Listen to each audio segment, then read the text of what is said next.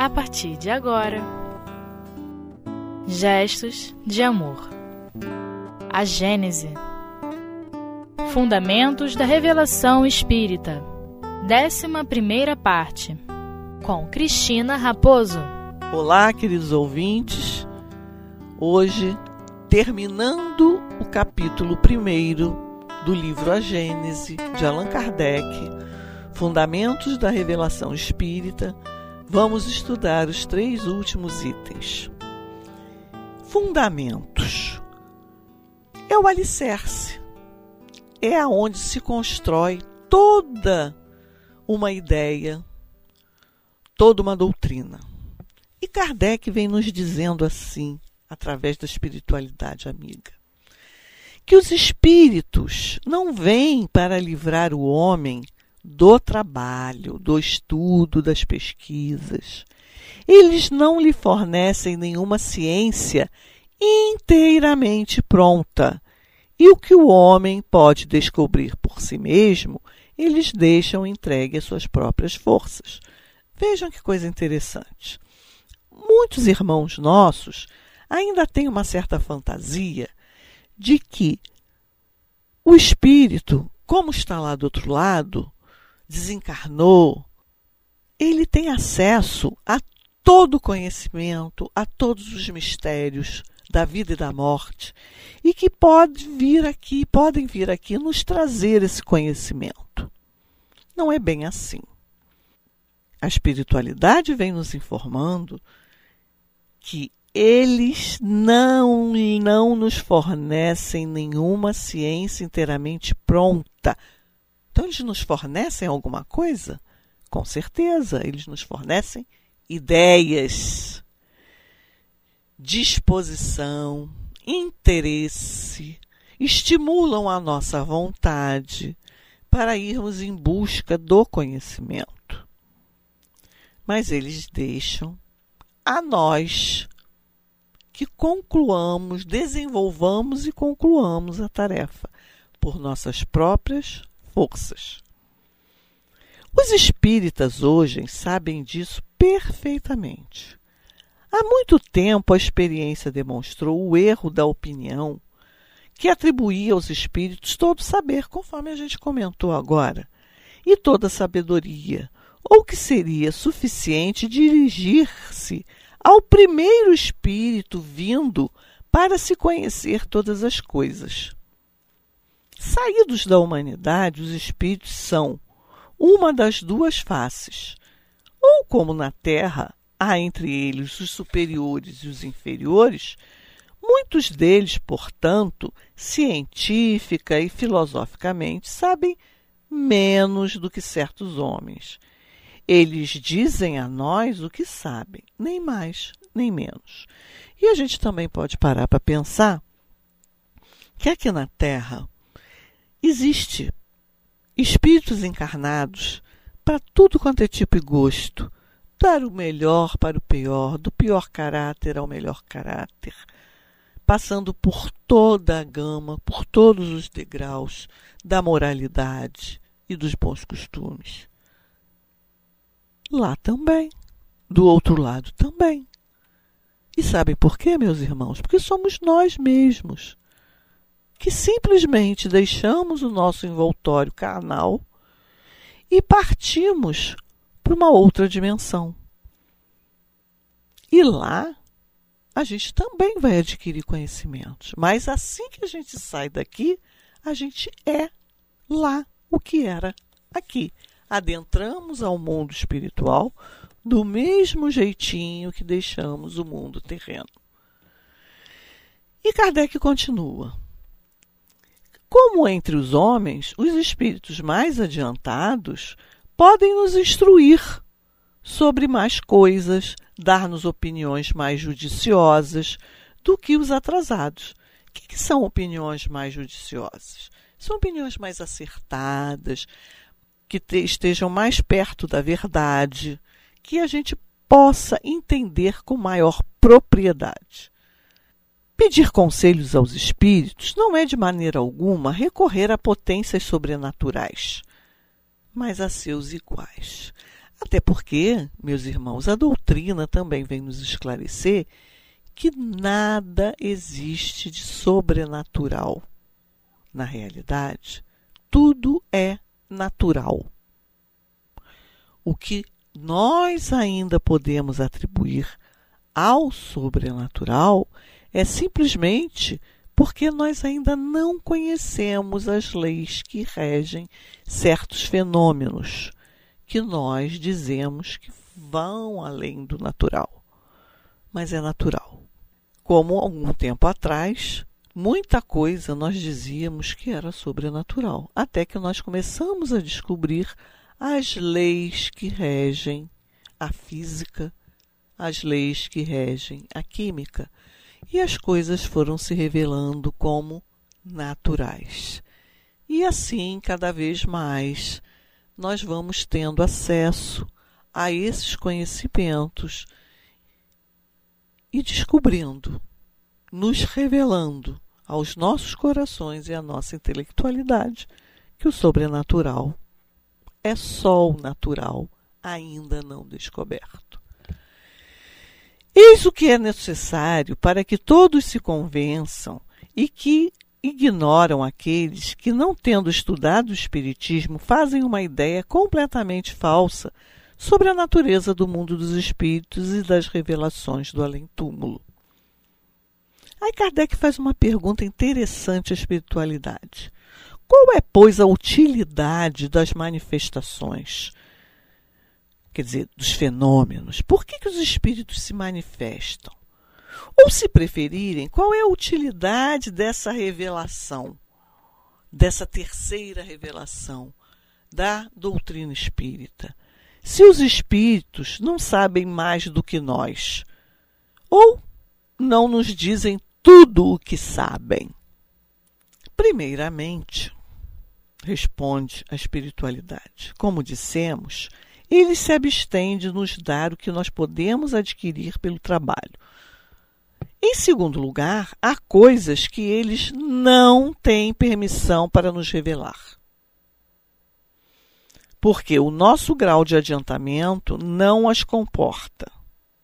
Além disso, as condições de uma nova existência ampliam o currículo, se, desculpa, o círculo das suas percepções. Eles veem o que não viam sobre a Terra. Quer dizer, nós, enquanto espíritos encarnados, nós temos uma visão de vida. E no momento em que nós nos descobrimos desencarnados, passamos a ter uma outra visão de vida. As coisas se ampliam e a gente vê: ah, é isso, é desse jeito Aqui que é a vida verdadeira, lá é temporária. Puxa, eu dei tanto valor àquela vida e pouco valor a essa. Então o ponto de vista se reverte. E a gente tem que perceber isso, que quando aqueles que vêm nos dar vêm nos dar revelações, vêm nos comunicar conosco, eles só podem dizer o que lhe é permitido. Vamos pegar como, por exemplo, nós mesmos criando nossos rebentos. A gente diz tudo para eles ou deixa que eles descubram por si mesmos? Quando a gente vai ensinar uma criança, ajudar, ensinar não, ajudar uma criança a caminhar, de maneira alguma a gente caminha por eles. Até porque é uma tarefa do desenvolvimento infantil que tem que ser exercida pela criança.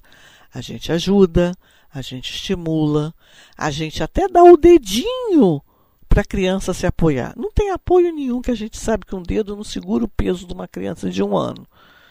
Mas ela não sabe disso. Então ela se apoia naquele dedo e daqui a pouco está andando sozinha. Vai levar seus tombos? Vai. E a gente vai o quê? Estimular. A gente não vai dizer, meu filho, não ande mais porque você vai cair. Não. Meu filho, ande que você vai cair, vai levar todos os tombos necessários até se firmar nas suas pernas. E é isso que a espiritualidade amiga faz conosco. Ela quer e é desejo e é natural, é o nosso caminho que andemos sozinhos. Queridos, vamos dar uma parada nesse momento e depois damos continuidade ao nosso estudo.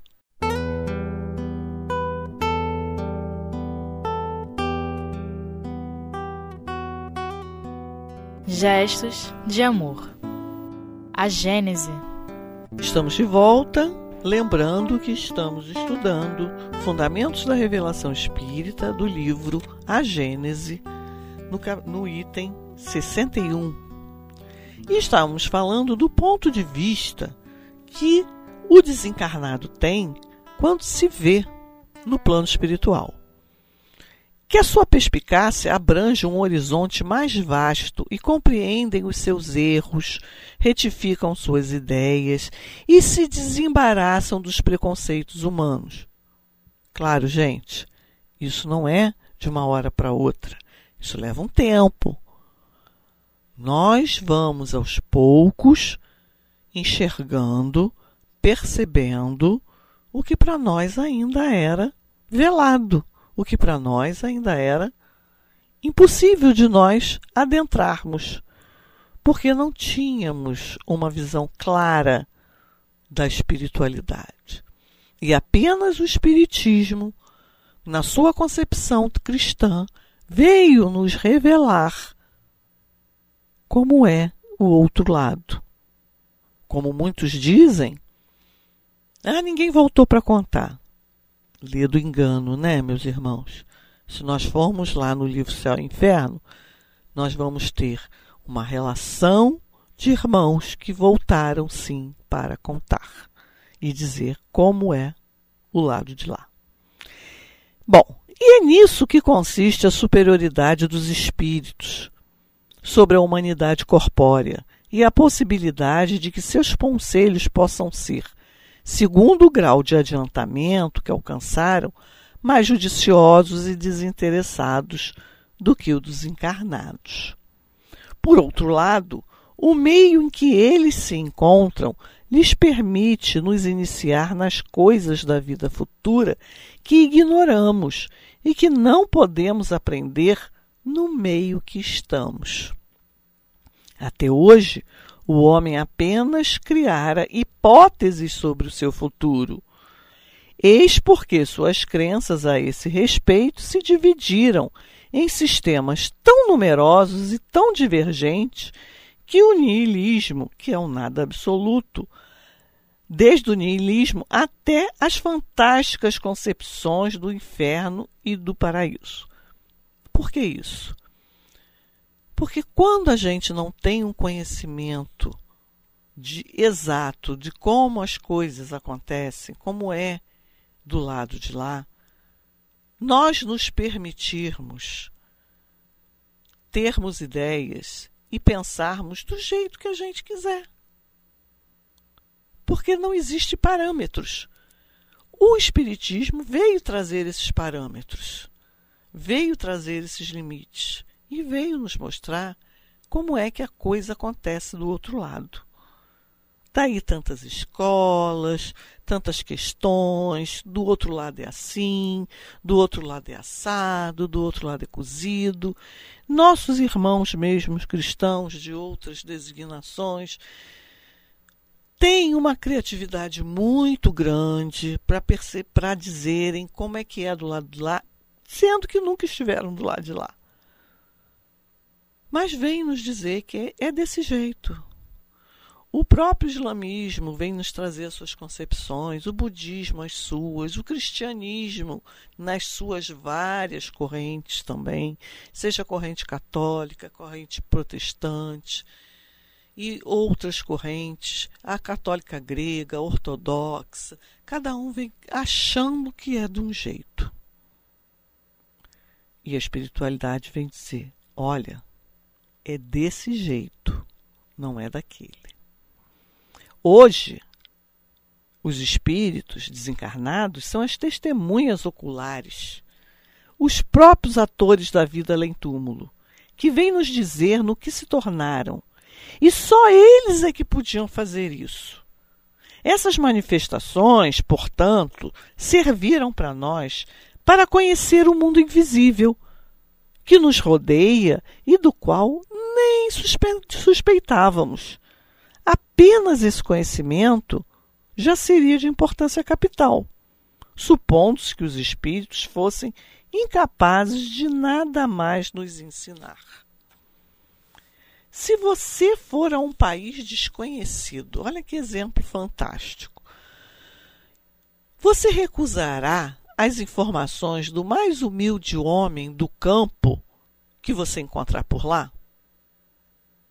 Você deixará de perguntar-lhe sobre o estado das estradas simplesmente porque ele é um camponês? Certamente você não esperará obter dele os esclarecimentos de grande porte. Mas, no que respeita à sua área de atuação, ele poderá lhe prestar melhores informações sobre alguns assuntos do que um sábio que não conhece o país.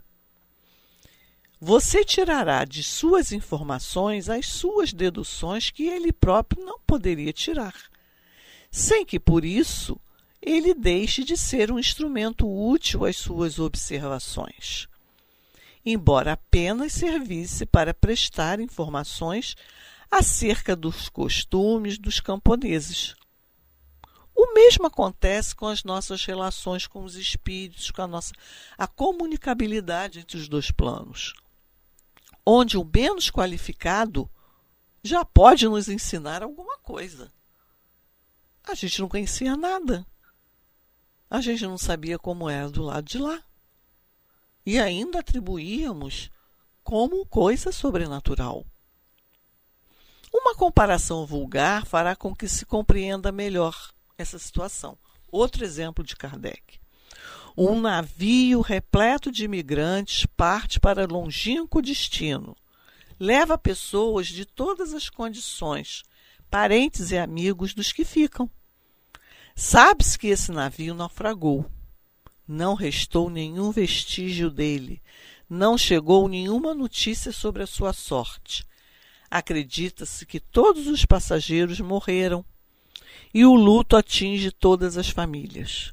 Entretanto, os tripulantes, sem faltar uma única pessoa, alcançaram uma região desconhecida de terra abundante e fértil, onde passam a viver felizes sobre um céu clemente. Porém, ignora-se esse fato. Ora, um dia outro navio aborda essa terra e lá encontra sãos e salvos os náufragos. A boa notícia se espalha com a rapidez de um relâmpago e todos ficam felizes e dão graças a Deus. Tal é a imagem da vida terrena e da vida de além-túmulo, antes e depois da revelação da doutrina espírita. E é semelhante a esse navio que vem nos trazer essa boa nova da sobrevivência. Outros resultados, porém, vão enriquecer essa revelação.